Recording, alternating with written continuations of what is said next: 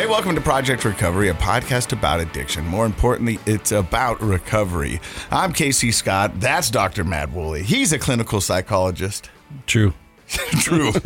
a man of few words he is. Yeah. You know what, uh, what? Honestly, people ask me all the time, what's it like working with Dr. Matt? And I go, it's amazing. They don't. I swear uh, they, they do. Really? You know, I probably get more questions from the public about how they can get in to see Dr. Matt. I, and I'm not kidding you. And I know you've got a full client list and and, and, and you're, you're you're always working, but they always like, man, I would feel like he would be the best therapist. The thing I love about the way you do your therapy is that you meet everybody at their level. You know what I mean? You don't use big words. You don't try to confuse anybody, and you just try to get to the root of whatever's going on and help them that way. And that's what I mean. You worked with both of my kids, Well, thanks, man. That's a nice compliment. and, and I think you're amazing. And so I really, I you. Mm. probably get more questions about you than anything else. Not not about my shoes or anything, but the, the No, about stuff. the way you do therapy. Oh, okay, okay. Yeah, yeah, yeah, Yeah, And so, hey, I wanted to tell you something. And Yeah. normally, uh, I don't get my recovery advice from. Well, I guess I do. I get it from Facebook and Instagram quite a bit. Yeah, I was gonna say But I was watching this thing with. we're, Rob- we're renaming those the Casey Library. Yeah, and I was watching this thing about Robert Downey Jr. Okay. and I, you know, every like this younger he's, generation. an, he's a crazy story. Oh, it's an amazing Yeah. story, and I've actually partied with him up at Sundance. Of course, you have.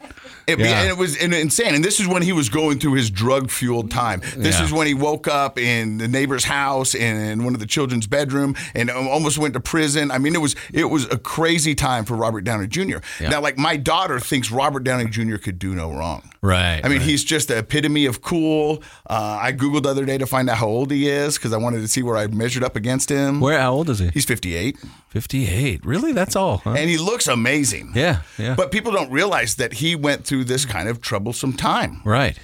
and he was talking uh, and this was like an old video of him talking with oprah winfrey. And uh, he told oprah he goes well it's not as hard as everybody thinks. And oprah's like are you telling me that addiction is not as hard as everyone thinks? And he goes well no hear me out. The staying sober part is not as hard as everybody thinks. The hardest part of battling addiction is making your mind up to stop he goes that's the toughest part about That's it That's the hardest part. Yeah. deciding when enough is enough when you've given up and said i cannot do this anymore he goes that's the battle staying sober like some days it's a big fight some days it's a little fight some days i don't even think about it Mm-hmm. that's not as bad as everyone thinks the biggest fight is deciding Yeah. this is what i'm not going to do anymore Yeah, I can see that. Yeah. you know because i think for so many that's times a, that's like accepting something's a rock bottom. Yep. And making that mindset shift, thoughts, feelings, behaviors, like we talk about on the show. Yeah, I, I get that. and that's the toughest part and that's really because i mean i'll run into people in day to day and they go like every day it must be just so tough and i want to go and, and, and sometimes i don't say anything because i don't want them to think that i'm, I'm, I'm taking it too lightly Right. or i go yeah but sometimes i go no it's it, it, it's not as bad as you would think like some days i don't even think about it yeah. uh, some days I, it's all I think about, but there's a lot of time that goes by that it, it's not tough. It, I'm not battling it daily. And, Well, and you're changing neural pathways. Your brain is literally growing and changing in positive ways. That doesn't mean it won't be a struggle, but yeah. not going to the gym will throw me for a bigger loop hmm. these days. That mm-hmm. you, you know that that will really ruin my day. That I'll be like something just doesn't feel right, and I was like, oh, I didn't get to go to the gym this morning. That will throw me for a loop. But that's the thing is is when you're battling addiction, and you know things are going bad, mm-hmm. and what you're doing now is negotiating with the disease um, and trying to figure out how you can keep your foot in both worlds because that's that's what keeps people in the rock bottom for the longest is they think Yeah. you know I got I'm one just gonna foot just gonna dabble. Just I can I can keep it under control. I, I you know I, I've seemed to string three months together where it didn't seem to be a problem maybe this time's going to be different and a lot of times that cycle will go on for years Oh sure, and or a not- lifetime. yeah or 100% it's not until you go I'm done with this. Mm-hmm. But w- making your mind up and coming to that conclusion and getting behind it, that is the toughest part. Well, it was for me, anyways, and Robert Downey Jr. Well, you guys, you know what you're talking about. You You know- partied together. And Eminem. Eminem. Yeah, yeah. Eminem, same thing. Eminem, same thing. You know, and there's a lot of people who have come through uh, addiction on the other side. Yeah. And, and, and are killing it and, and just doing wonderful things. I, I think I think uh, what he's saying makes complete sense from a psychological standpoint because it sends you down a very different path than the you know, holding out. Maybe someday I'll return to it. Maybe I can keep it under control. That's just keeping it in right in front of you, right? And that's the and, disease. And making the true decision to quit. Yeah. Yeah. And when just saying, I'm done. And how many times have we had people sit down in that chair right there and say, I just got sick and tired of being sick and tired. Yeah. I dragged it on way too long. And Yeah. and, and and that's the thing is that like That's a common theme for people who are truly in recovery. and when you think uh, in an addict's brain, like, you know, living on the street doing this thing, how do you, how do you think it's going to end?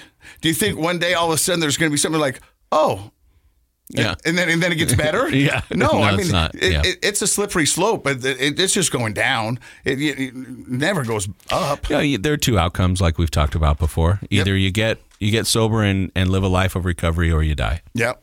And those are those are your outcomes. So, I mean, that's, I don't I, like, I was thinking about it on the way down here, and when dealing with my addiction, uh, yeah, it, there, there's a fight every day.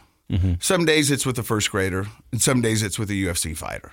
You know, I mean, but I mean, Right, right, but right. that- but and it runs that range. Yeah. Some days it's like I don't even think about it. It's just like oh, I'll just push you over. I'm, I got this one. Yeah. And then some days when real life smacks you in the face, whether it's you know a loss of a loved one or a pet or a fight or something like that, then then you, then the, the old habits come in. It's like I got to get away from this feeling. This sucks. And what works?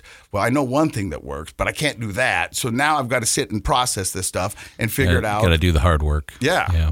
But I mean, that's what I was doing my whole uh, uh, addict life was running and numbing. I mean, Yeah. those, those are the two main reasons that I used it. Yeah. Escapism. Yeah.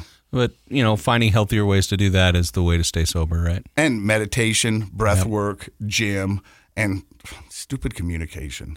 I know, right? It's You the know, worst. you know what I mean? Having to talk to people with and process feelings. yeah, stringing words together. admit It's- when I was wrong. And, Oh and yeah, you, know what I you don't mean? want to do that. Ah, But I'm doing it. I know you are. You're doing and great. I'm trying. And but I'm going to be honest with you. Not every day I win. No, those are those are hard things. Probably for all of us on some level. right? Yeah. Yeah. But it's that dang communication. Right. You know. We should do a whole show on that. Probably. yeah. Right. But and We could bring the lovely Leslie in. okay. So I like this, I think that'd be great. We could talk about effective and ineffective communication. and I do both. yeah. And I know I do. And and I mean, we all do. and I don't think I'm a fair fighter when it comes to you know okay. fight. We're gonna have a we're gonna have a couples counseling session on communication. Do you think you fair fight all the time? I don't fight. I'm a lover, not a fighter. I like what you did there. Actually, I I don't think we've ever had a, an argument in five years. But is that normal? No, not at all. So do you think somebody's not telling the truth? Nope. You just get along that well. Got lucky.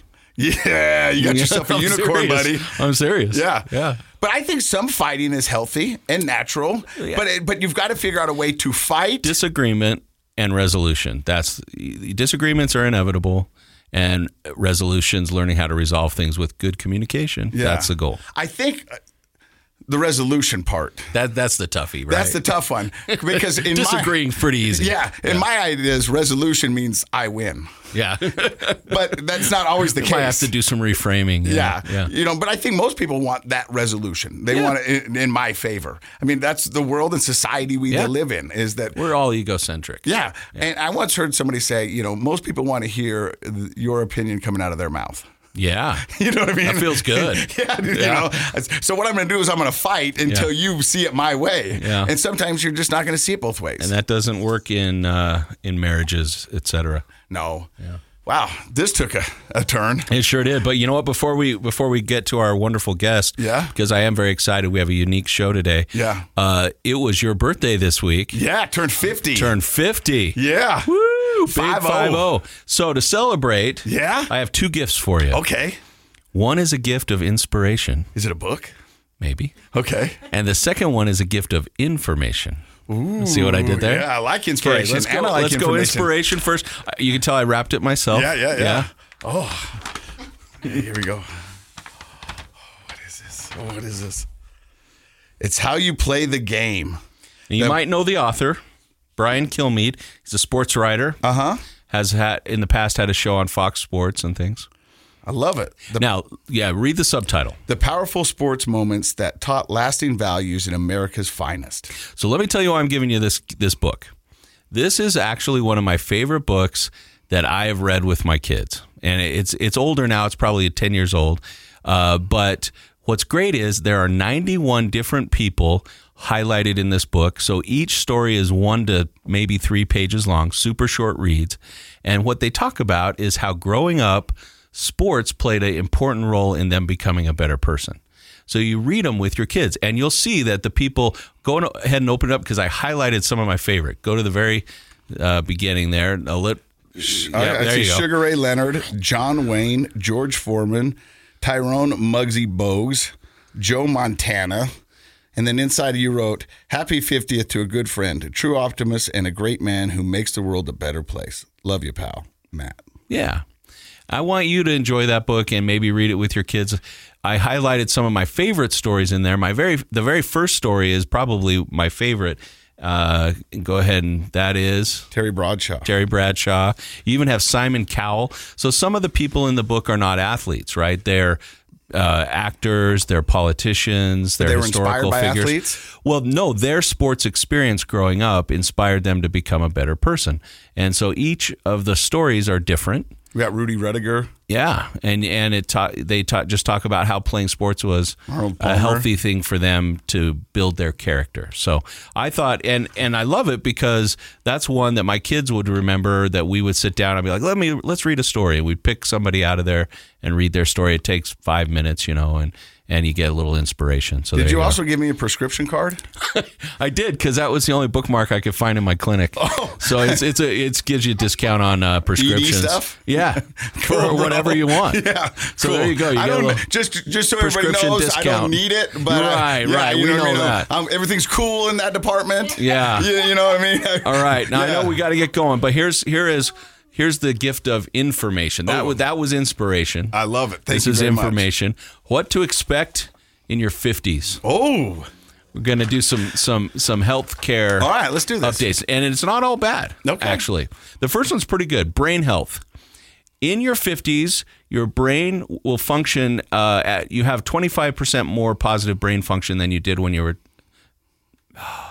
You have more than you did when you were 25. And plus, I'm sober, I so I've been at 35 I- to 40 percent. hard. Yeah, I get yeah, it. Yeah, and uh, it may dip down a little by 55, but to preserve your brain power, they do say that eat a Mediterranean diet: fruits, veggies, whole grains, healthy fats. Have you seen the thing on Netflix? My mom called me, and it's either called the Green Zone or the Blue Zone, and it's something about Green zone, I think. It's the Mediterranean island. Yeah. And they've got all these people that their health functions in their 50s are amazing. They're living wonderful lives. and- Yeah, and, they're I've all living to like that. in their hundreds because of this Mediterranean diet. Yeah. Because it's just so It's good very- for the body. Yeah, and you like olive oil and canola oils and those kinds of things. We think, oh, fats we should cut out, but no, actually, those are really important. If we called my mom right now, she would say, You're not eating meat with nitrates, are you? And I'm like, well, I don't think so. Like hot dogs. or, yeah.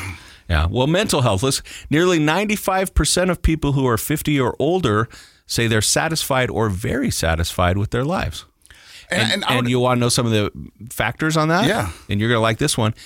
People who avoid heavy alcohol use are among those very satisfied. I was just talking to my camera guy about it today, and like we were talking about alcohol, and I was like, I don't even miss it. And I go, what's crazy now is that for the first time in my life, I'm comfortable in my skin. Mm-hmm. I don't need anything to add to make anything more Yeah. enjoyable because I know that I can have fun without it. For the longest time, I didn't think I could have fun without alcohol. Mm-hmm. And here I am, five years sober, and have had some of the best times in my life, and they've all been alcohol free. And it's given me this self of And you remember them. I remember, 'em, but I, but I, I feel comfortable. I mean, Yeah. for the Oh, first time in my life, and I've spent the majority of my life in front of a camera or a microphone. Right. This is for the first time in my life that I feel comfortable in my skin. And you know, I I think some people might be listening and be like, "Oh, come on," because you don't sound like you're uncomfortable in the past. But most people don't understand the level of stress, anxiety, self consciousness that a person who is in the public eye goes through because they think, "Oh, that just must be a fun, easy job," because you make it look fun and easy. Thirty years ago, I needed you to like me. Yeah, Now I want you, but if you don't, okay. yeah. I mean, it sucks. That's a big difference, It sucks, actually. but I, I, I can't live my life needing you to do something because that's out of my control. Yeah, yeah, and that's That's growth, right? Yeah. Maturity. Let's let's just hit a few other ones. Um, this you'll like this one because you're you're into the gym. Uh, you lose a lot f- of muscle faster, but if you lift weights and do strength training two to three times a week, which you double that, then uh, you'll hold on to your lean muscle mass much longer. So you're good to go on that. I just went to the that doctor. also helps with bones, which is also going to start to go down. I'm taking vitamin D right now. Got the vitamin D? DHEA. I just went to the doctor and had my blood work done. Yeah, how was and it? My blood pressure is I'm getting mine tomorrow. Oh, you're, Yeah. yeah, My blood pressure is good. Like right now, I'm in, and, and I'm not just saying this because I turned 50. I'm in better shape now than I ever was in my 40s and 30s. That's amazing. That's And- good. That's great. Like I feel great. Yeah. Uh, I might be the opposite, but you know, maybe we'll work on that. We'll work on it. We're working on it. Tomorrow. Two roads traveled. That's right. Uh, your heart, eh, heart attack risk goes up after 50, but if you aim for at least 30 minutes of activity, even short walks per day, then you can stabilize that. And Okay. don't smoke cigarettes. I don't. Good. You used to though. Yeah. And did you know that it takes about a decade to restore your lung? How long have you been off cigarettes? 15 years. 15 years. Mm-hmm. How about how, lo- how about cigars? Um, a year. A year? Yeah. Okay. Well, see, you're on, Every you're on once the in a right track. Have one. Okay. Yeah. That's different than heavy. That's no, daily. not- yeah, usage. not- yeah. It's the cigarettes that really get you because Yeah. cigars, you don't suck them down No. in your lungs. Yeah. Hair, let's do one more. Well, let's do two more. Vision.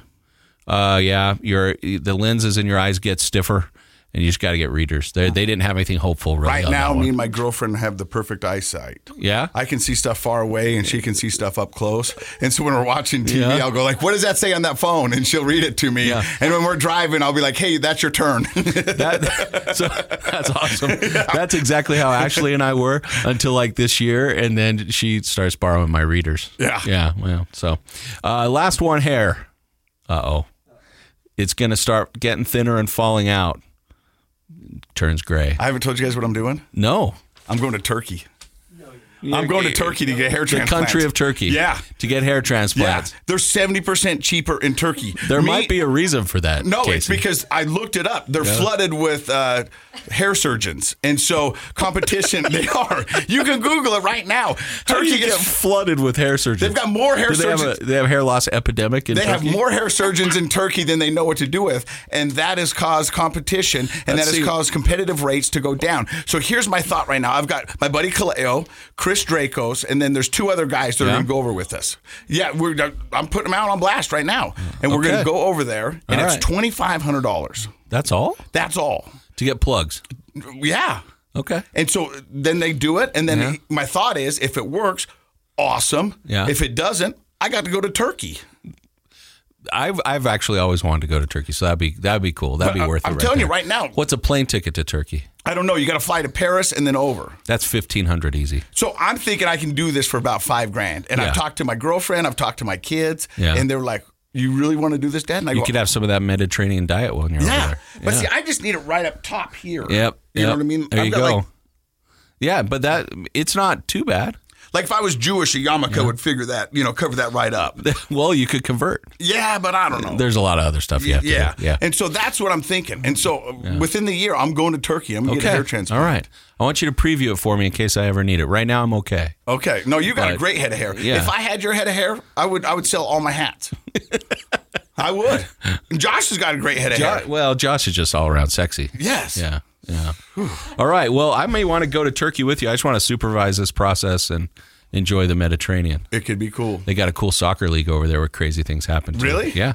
They say Turkey's cool. Yeah, I'm I'm I'm down for going. I just don't want anybody putting plugs in my head. Flooded with hair surgeons. Flooded with hair surgeons. I feel like there's a medical school issue there where they maybe should be divvying people up into different specialties. Okay, before we get to our guest, and she's an amazing guest, I just want you to pick up your yeah, phone. pick up my phone. Yep. Yeah. And just Google Go- okay. Just All right. Google All right. Turkey hair transplant and see what pops up. Turkey hair transplant. I hope it's a picture of a turkey with a hair transplant. That would be amazing. It. Oh, look at that. You're right. They say Oh, it's crazy. I've been doing a lot of research. they say don't get your hair transplant in Turkey. No, they didn't say See their that. luck. Up to 99% hair transplant retention. Yeah, that's good. Uh, that doesn't even make sense. I don't know that they did they got the English down on that one. But I should have never given it to a doctor. Yeah. I'm going. I got a cheap hair transplant in Turkey. I won't tell you what it said after that. they done. look they look good though. You got Yeah. some guys that look good. This guy looks like uh, C3PO. Why is his head gold? Do they And make think- your head gold? And think about it. If it doesn't work, Looks like the C3PO. no, that's just the shine from the light. He's bald. Oh, okay. Breann, I'm sorry. Oh, it's all good. Uh, thank you for sitting through our nonsense. Of course. It's, Because- it's good. The story you've got to tell is a story of you and your beautiful niece, Yes. Kandis. Yep. She meant she means a lot to me. And Kandis's whereabouts right now are unknown. Correct. And she's been missing for how long? Almost three years. FBI have been involved. Yeah, when she first went missing, um, there was a high probability we thought she was being trafficked. So they got involved with that. Um, as the investigation went on, um, like I said, we don't know anything 100%, but they, they believe that um, she may have made her way back out to Tooele, where she's from, and was just hanging out with a crowd of older people. And And from there, we're not sure. We're going to find out about Kandis's story and Brianna's story. You're listening to Project Recovery. Stick around.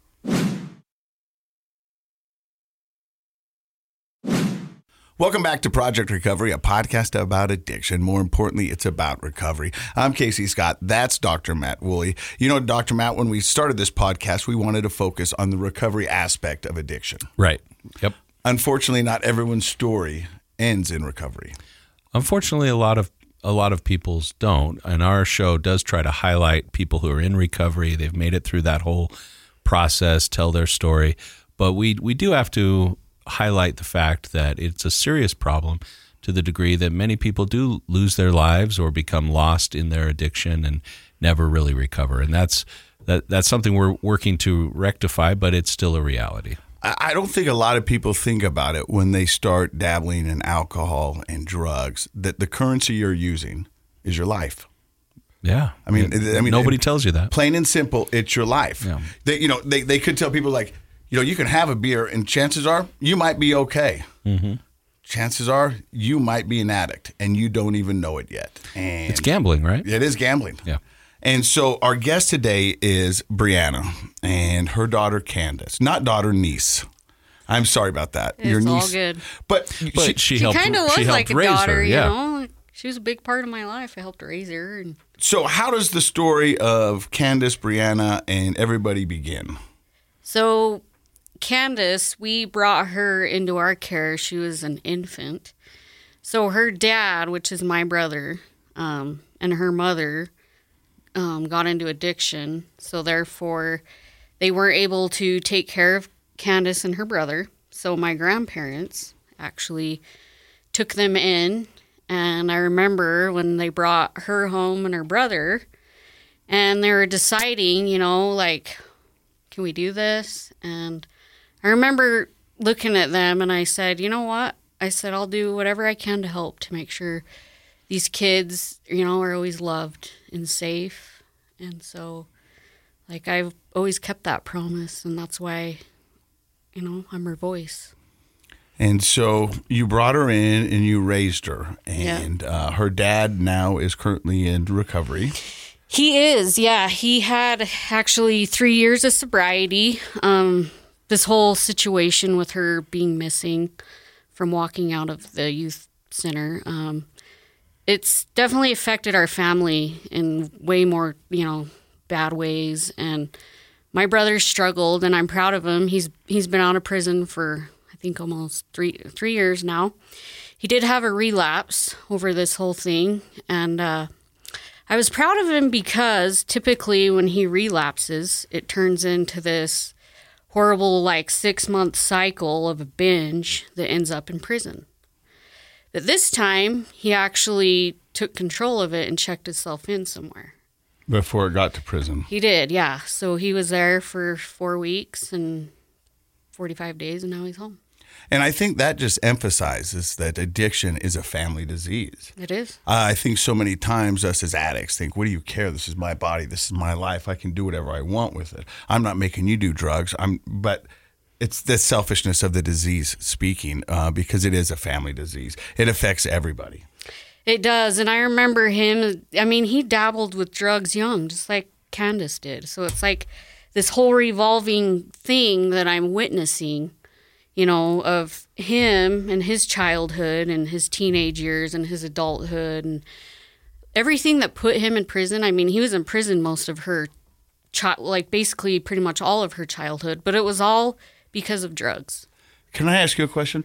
Yeah. Why aren't you an addict? So I'll I'll just tell you this. My mom was actually an addict. Um, after her and my dad divorced, she got into meth at 38 years old. So I actually lived through addiction with my mom as well, and I actually left when I was 17. And so I always I always think because of her addiction, I, I'm not an addict because I feel like if I wouldn't have seen what she went through and like me as a child. Like I remember I hung around kids in school that were dabbling too. And you know what? I was like, you know what? I'm not. I've seen my mom, my brother, and so I walked away from it at 17 years old and I think her addiction kind of saved me in a way. So even so, that's an interesting point that you bring up because you have a brother who's an addict, you have a mother who's an addict. Um, I assume are there other members of the family, extended cousins, grandparents, people that where it, it it's an issue? I mean, not really. Okay. Um, it just kind of stems from there.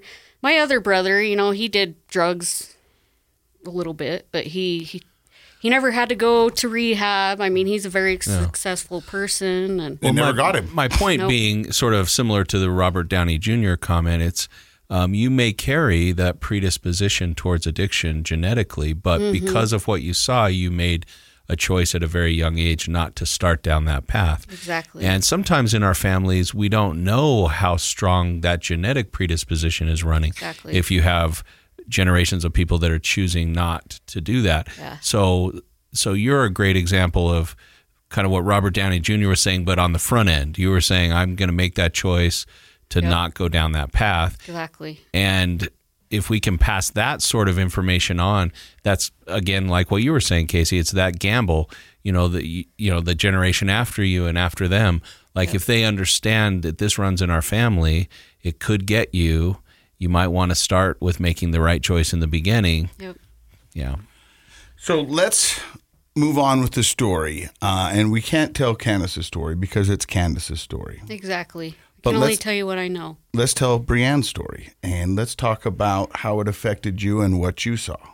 Because I think a lot of people at home uh, who listen to this podcast are loved ones of addicts and trying to figure out how to navigate that world, whether I'm, I'm enabling, what am I doing? And so, what did it look like for you and your family? You know, it was it was really hard. So when she started dabbling with those drugs, I mean, it started with marijuana, and then, you know, then it's At meth. what age? What age do you 14. think? 14 she started Yeah. using marijuana. So when she started doing the meth, my my mom, so my mom's been in recovery for 13 years now. So That's she- amazing. It is. Good I'm for very her. proud Yep. of her. Um, so my mom took control of that situation very quickly because my mom was taking care, of like raising her at this time, and she actually moved to Wyoming with um, my other brother and his wife. And they took care of her for because she was there, I think, a year. But she ended up going. She got in a little trouble up there, but she ended up going to a treatment there. They have some really good treatment centers there for juveniles in Wyoming. And she did well and she came home and she did good for a while and then just back at it, you know, dabbling again and then And you said meth. What age did that start? 14. So she may have like tried the marijuana at 13, but it it was like 14 she dabbled and then it was like boom, right when she hit 15, it was like she's a completely different kid. Hmm. Not the same. And, one of the things that's so detrimental that kids that age don't understand, and maybe a lot of parents don't understand, is you have such an important amount of brain growth and development happening at those early teen ages. It's another it's another springboard in your brain development, just like infancy. And uh, you start wiring your brain for addiction when you start using at that young age. Yep. So I've learned a lot. So she had that she had that trauma, right? She had that I don't have my mom. I don't have my dad. You know, and her mom never come around and and I I respect her for that. Her mom's actually in recovery doing very well and I'm proud of her too. You told me something when the microphones were off uh, about her mom and you said some people take this information good, some take it bad. But what did you tell me? I told you that sometimes when you're in rock bottom addiction, the best thing you can do is distance yourself from people that you love because the people that you love don't want to see you like that. And so you felt that she loved her daughter so much that didn't want to traumatize her anymore, and the best thing she could do for her was Was to stay away. She just said, I, "I'm not a good. I'm not a good fit to be around my kids," and she was right, you know. And so Kandis always had that. Like she wanted that mom, and it doesn't matter like how much love this this kid had. So much love from mm-hmm. so many of us. But when you have to raise like your niece, it's not the same kind of love. It's not like, yeah, I was a fun aunt too, but you know, like grandma and grandpa are different. We have to discipline, so it's different, right? And no matter how much love you give them, you can't replace that emptiness in them. So when you said running and numbing, that's exactly what she was doing running and numbing. So, I mean, she ran away several times, like from these treatment facilities, and that's exactly what it was running and numbing. She had that emptiness that she was trying to mask. And it sounds like you were trying to do all the right things, getting them in, getting her into treatment centers, mm-hmm. setting up boundaries, doing all these things, but it wasn't working. So you just have to you have to be ready to to put your mind to it and be done with it and she just wasn't. And so when she her friend took that car and she got that felony, Okay, so let's walk everybody through that because you told me that off air. Yeah. So in the state of Utah, when you're a juvenile and you commit a felony crime, you go into a system called Juvenile Justice System, mm-hmm. called JJS. So she actually went in there for the felony of taking the car, the joyriding, and that's when her addiction spiraled out of control. Why do you think so? Well, because she goes to this treatment facility and she's meeting kids that are, I mean, gang affiliated. We got all kinds of heavy crimes that these kids, you know, have committed and they're in there. And so basically, a lot of them suffer with addiction at her age, right? They're all in there together and none of them really want to be there, you know. So they're running, they take off together and they're running all over Salt Lake City downtown. Like the Lord of the Flies. Yep, hanging it's a out little with bit the like, homeless. You know, school for criminals, right? Like, I mean, Yeah. that's the same thing prison ends up being for adults, but I think it's probably even more so with teenagers because at when you're a teenager, what's the most important thing? Social. You know, Mm-hmm. meeting other people, and these other people are in there for similar issues, and so they learn from each other. So that, from a treatment standpoint, being a, a person who works in treatment. I work with teenagers a lot. That's a hard thing to overcome. How do we provide them treatment without them learning bad behaviors from each other? It's a and it's it's, a quandary. true, and they they they run, and so that's how she learned the streets. You know. So they escaped from the facility. Yeah, and, my brother, when he was in active addiction, he was never like he was like he would disappear, you know, out and like way far away from us. Like she's out running Salt Lake City, downtown, you know, getting drugs. People's giving her drugs. She's 16 years old, and you know, I don't even want to know how she had to get them. You know, they say, and, and it's it's it's a stupid way of thinking, but they say it. They go, "You want to become a better addict? Go to rehab. You want to become a better criminal? Go to jail." Yeah. I mean, I, I mean, because that's where you're mm. getting your true lessons and, It and you're learning. I mean, some people go and get rehabilitated. Some people go and get better. But there's another faction of people out there that don't want to get better, and they're just taking this to buy their time Yeah. or to get them off the streets or to keep their parents off the back so they can go back and hit them up for more cash. I mean, there's a, there's a big population of addicts out there that know how to work the system yeah. you Oh, know, yeah. and, and, and, and, and will manipulate it and use it just like any other addict. yeah.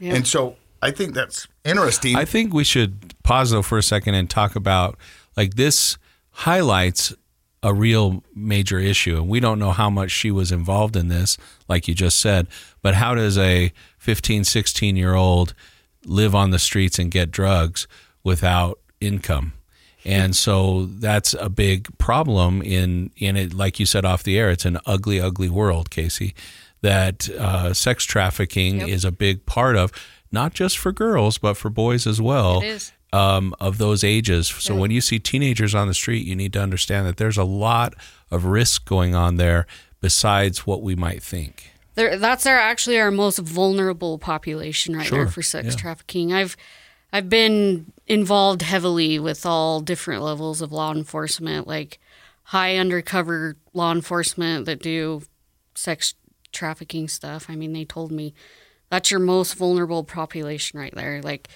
those predators actually pry on those those juvenile systems because they know those kids that come jumping over those gates or out those doors they know they're broken they're addicted a lot of them don't have family that care about them and that's another thing you know like Kandis had like friends in there that she told my mom can this person come live with us you know like her their mom and dad's you know in you know into drugs dad's in prison so it's like They don't even have a support. it's like they could take those kids. Nobody's gonna look for them. You Right. know what I mean?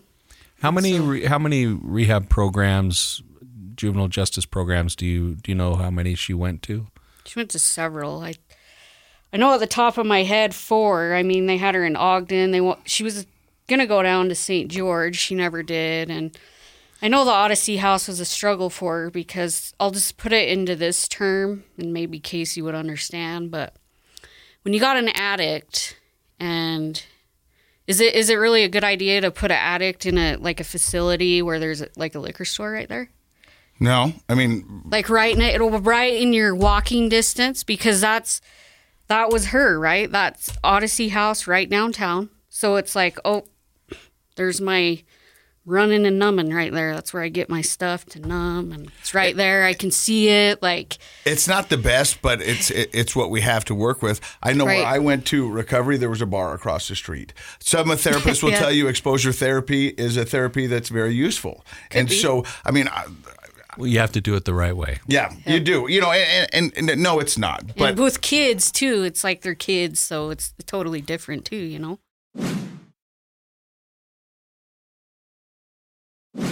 now she's at Odyssey House and uh, she's running and gunning. And what people don't know is that could this could she leave at any time she wanted, or was there checks and balances? I mean, they said it was secure, but in reality, it's not. I mean, she had a she had an ankle monitor on, and here's another problem too. Is right like, so they they get these a lot of the problems that they'd say when she'd run away too. They tell my mom, well, she did, she didn't charge her ankle monitor, so we we couldn't ping it.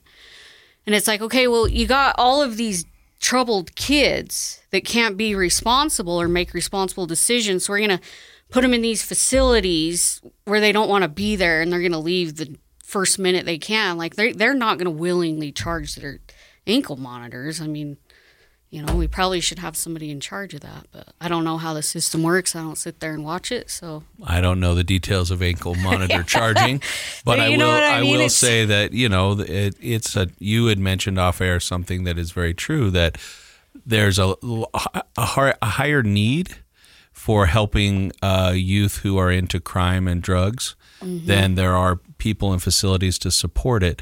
And uh, you know, the- it gets into like how do we create? How does the state get involved? How do private agencies get involved? Do how can we pay people enough to provide quality care? It's a it's a it's a tough situation, and unfortunately, um, I think depending on the people in charge of a particular facility at a particular time, things may fall through the cracks. But I would agree that it sort of makes sense that. Uh, I suppose if I needed to have an ankle monitor and it was up to me to charge it, I can promise you I'd probably forget. Yeah, I know I would, and all my kids. And I'm not a teenager anymore. Breann, let, tell me about the second to last time you spoke with Kandis. So the second to last time I spoke with Kandis, I, it actually was not good at all. I was very upset. She was she come home for a visit. She relapsed. She she was high. She was stealing money out of her brother's wallet. You know, I just I kind of lost it on her. And Was I, you know, I meth was always at her drug of choice? um, was meth, and then I she ended up trying heroin too on the streets and dabbled with both of those. So, I mean, I you know I was yelling at her. I was super upset with her, and um, it wasn't good. And I, I was actually outside, and the neighbor come over, and he's a really good guy. He he loves our family, but he'd come over and he's like, "Is everything all right?" You know, and I'm just glad that after that, I was able to see her like two or three weeks after that. She come home for another visit, and I remember when she left, she got up, gave me a big hug, told me she loved me. That was the last time I seen her. So what happened, or what do you know? Where like where whereabouts could be. Well, what happened once she she came home? She gave you that nice hug, and I can mm-hmm. tell that meant a lot to you because you're feeling emotional, and it's a very emotional story. And We appreciate you being so open about it. What do you know happened after that for her? She she left your house, and then what happened? You know, and then she actually she ran away after that. I mean, that kid was. Did she make it back to the facility? She did. She actually was found by a library square worker that was worried about her and actually pulled all those body cams and watched that. That was really hard to watch. But um, she actually had an overdose. And so um, she went to the hospital and spent some time at primaries. Um, her liver was struggling at that point, and so they, they put her in DT three days after she left the facility. So she had, I think, like two and a half weeks of sobriety on her.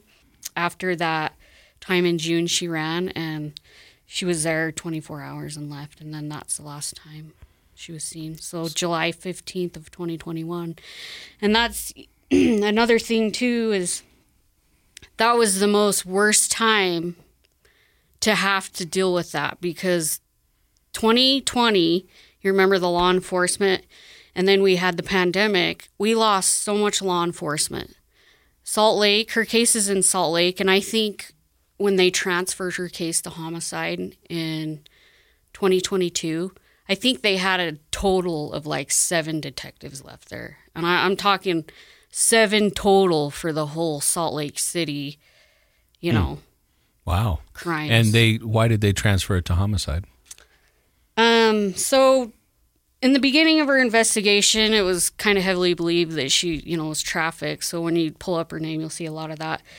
That got pretty wild. We actually sent um, undercover teams to LA, Vegas, um, just all over looking for. Like I, we had undercover teams, and then as more actually hired an investigation team too. So about a year into the investigation, they had found that they believed that somehow she made her way back out to Tooele with a group of people she she knew there, and so um, we don't know this hundred percent because we don't have any proof of it, but they believe that maybe she was with these individuals and overdosed, and they all kind of panicked because of her age and um, maybe did something with her. So at that point, they felt like they had a you know enough reason, like they needed to move it to homicide. And I remember the detective telling me like, you know, I don't know if this is what happened to her, but I think there's a possibility, and I think we need homicide detectives working this. So. Um, it's been in homicide since 2022, and it's now registered as a cold case in the database. And those I assume they tried to question the people that she was They with. did. So and- there's a there's a handful of inf- individuals that were brought up, and the detectives took them all in for interviews, except for one because one has skipped out of state. Um, two of those people did not pass a polygraph test. So I don't know which two. Um, they don't give me a lot of details, but has anyone been charged in the case? not yet. Not yet. So basically, they told me that they performed these polygraph tests with an examiner there and asked straightforward questions about Kandis. Like, do you know Kandis? Do you know what happened to her? Do you know where she is? And he said one flat out failed and the other one didn't really pass. So, So where, where so I think that's where they left it at. I think that's where we're left at. And so you can't arrest somebody for failing a polygraph test. So that's we we don't have hard evidence. So you do whatever you can to keep Kandis's story alive because on the other side of that coin, we don't know for certain. Right? We don't. And there's got to be a- a little bit of hope. There it is. You know, I mean, there's, I, I don't know. She's out on Salt Lake. Probably, like, I don't want to say it and I don't want to think about it, but I'm sure she sold herself for some drugs. And who knows, man? She could have wound up with the wrong person. She could be in another state. I have no, you know, you just you never know. And it- and today she would be how old? She actually just turned 19 um, July or January 12th. Okay. So she's 19 now. And so, why do you feel it important to share Kandis's story? I think that all addicts should listen to this story because when you're in rock bottom um, addiction, how many people do you associate yourself with every day using drugs that have your best interest? Probably not very many, right? So if you were to overdose, are those people going to help you or are they going to leave? And so that actually happened to one of my best friends, you know. She's she'll be clean 8 years, you know, this month. But she told me a story about how she overdosed one time. She was a heroin addict. And if it wasn't for her friend being there to call 911, everybody else bailed, you know. She she wouldn't be here today to have her sobriety and live I the life think she does. unfortunately that is a very common thing. And um, what do they say? There's no honor among thieves. I think there's very little honor among addicts Right. in the sense that you're right. I think people are there to use together, but not really having each other's best interests in mind. Um, if it sounds like it's possible that she's even here in the state of Utah somewhere still. Right. Um, you never know. How, how would people, if they saw uh, somebody on the streets that maybe fit her description, what would they do? So they can actually call the Salt Lake City Police Department. If you actually Google her name, Kandis, it's spelled K A N D I S and then Harris. It'll pull up so much stuff. You can you can actually find her flyer and it has her case number on it. And you can call Salt Lake and report it and they'll look into it. And I'm sure we'll put it on our I was going to Facebook say, and on all our social. You've brought a cute picture of her Yeah. Here. Yeah, I love girl. that. Yeah, I love Yeah, that picture. and we'll her. put that up too. Yeah, awesome. Yeah, I'll uh, send you a flyer that has her case number and everything. And And after hearing that story, you can understand why your brother um, had a little bit of a relapse. I mean, he did. it's a lot. It's a lot to. I can't even. I have a daughter, and you have two. And, Yeah. You know, you can't even imagine. I think that um, we all hurt in my family. Like every day, it weighs heavy on us. But I always think of him because I he probably has the most guilt, you know, and that weighs way heavy on him. I, you know, he tells me it's my fault. I'm like, you know, it's not. There was things, you know, he could have made better decisions, but you know, it's it's not all your fault. No. Well, I mean, it's just so much to process. Right. But we can all learn a lesson from Kandis because I think sometimes we have the whole world in front of us and we don't see it or appreciate it. You should always appreciate, you know, who you have here when they're here because life's fragile and they can leave and you should always appreciate when they're here. in recovery, gratitude's the attitude. I mean, that's what you, you know what I mean. And, and you're right. I think a lot of times, well, we don't realize what we do have, and a lot of times we're searching for what we already have, but we just don't realize. We don't. You know, for love, unconditional love, family support. You know, and. uh you know, I think Dr. Matt said it. You know, those those early years, that 14 years, that's instrumental in our brain growth.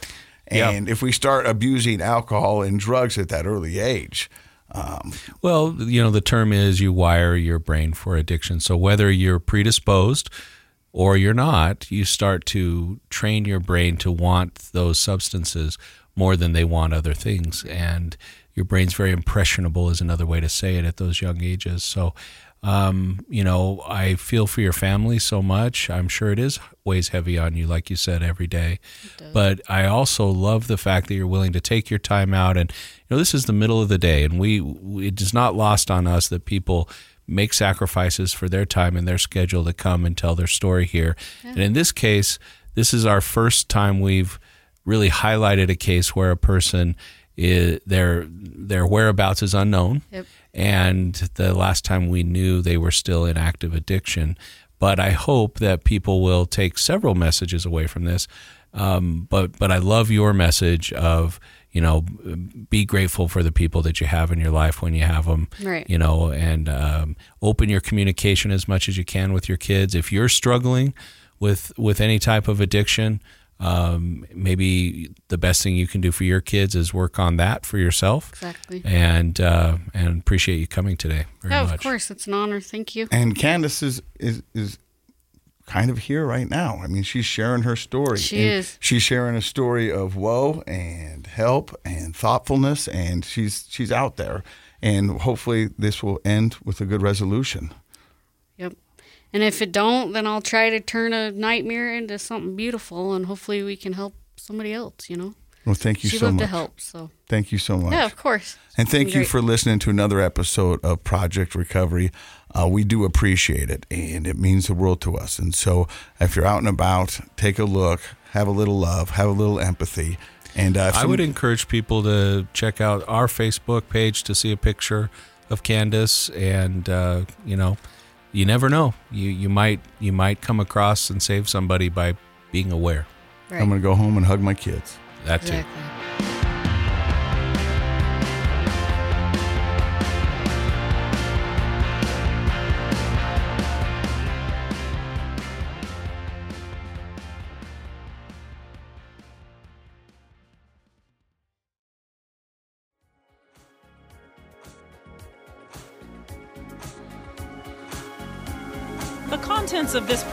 Are for informational purposes only. The program is not intended to be a substitute for professional medical advice, diagnosis, or treatment. Always seek the advice of your physician, licensed therapist, or other qualified health provider with any questions you may have regarding a medical condition. Never disregard professional medical advice or delay in seeking it because of something you've heard on this program. KSL does not recommend or endorse any specific tests, physicians, products, procedures, opinions, or other information that may be mentioned on the program. Reliance on any information provided on the program is solely at your own risk.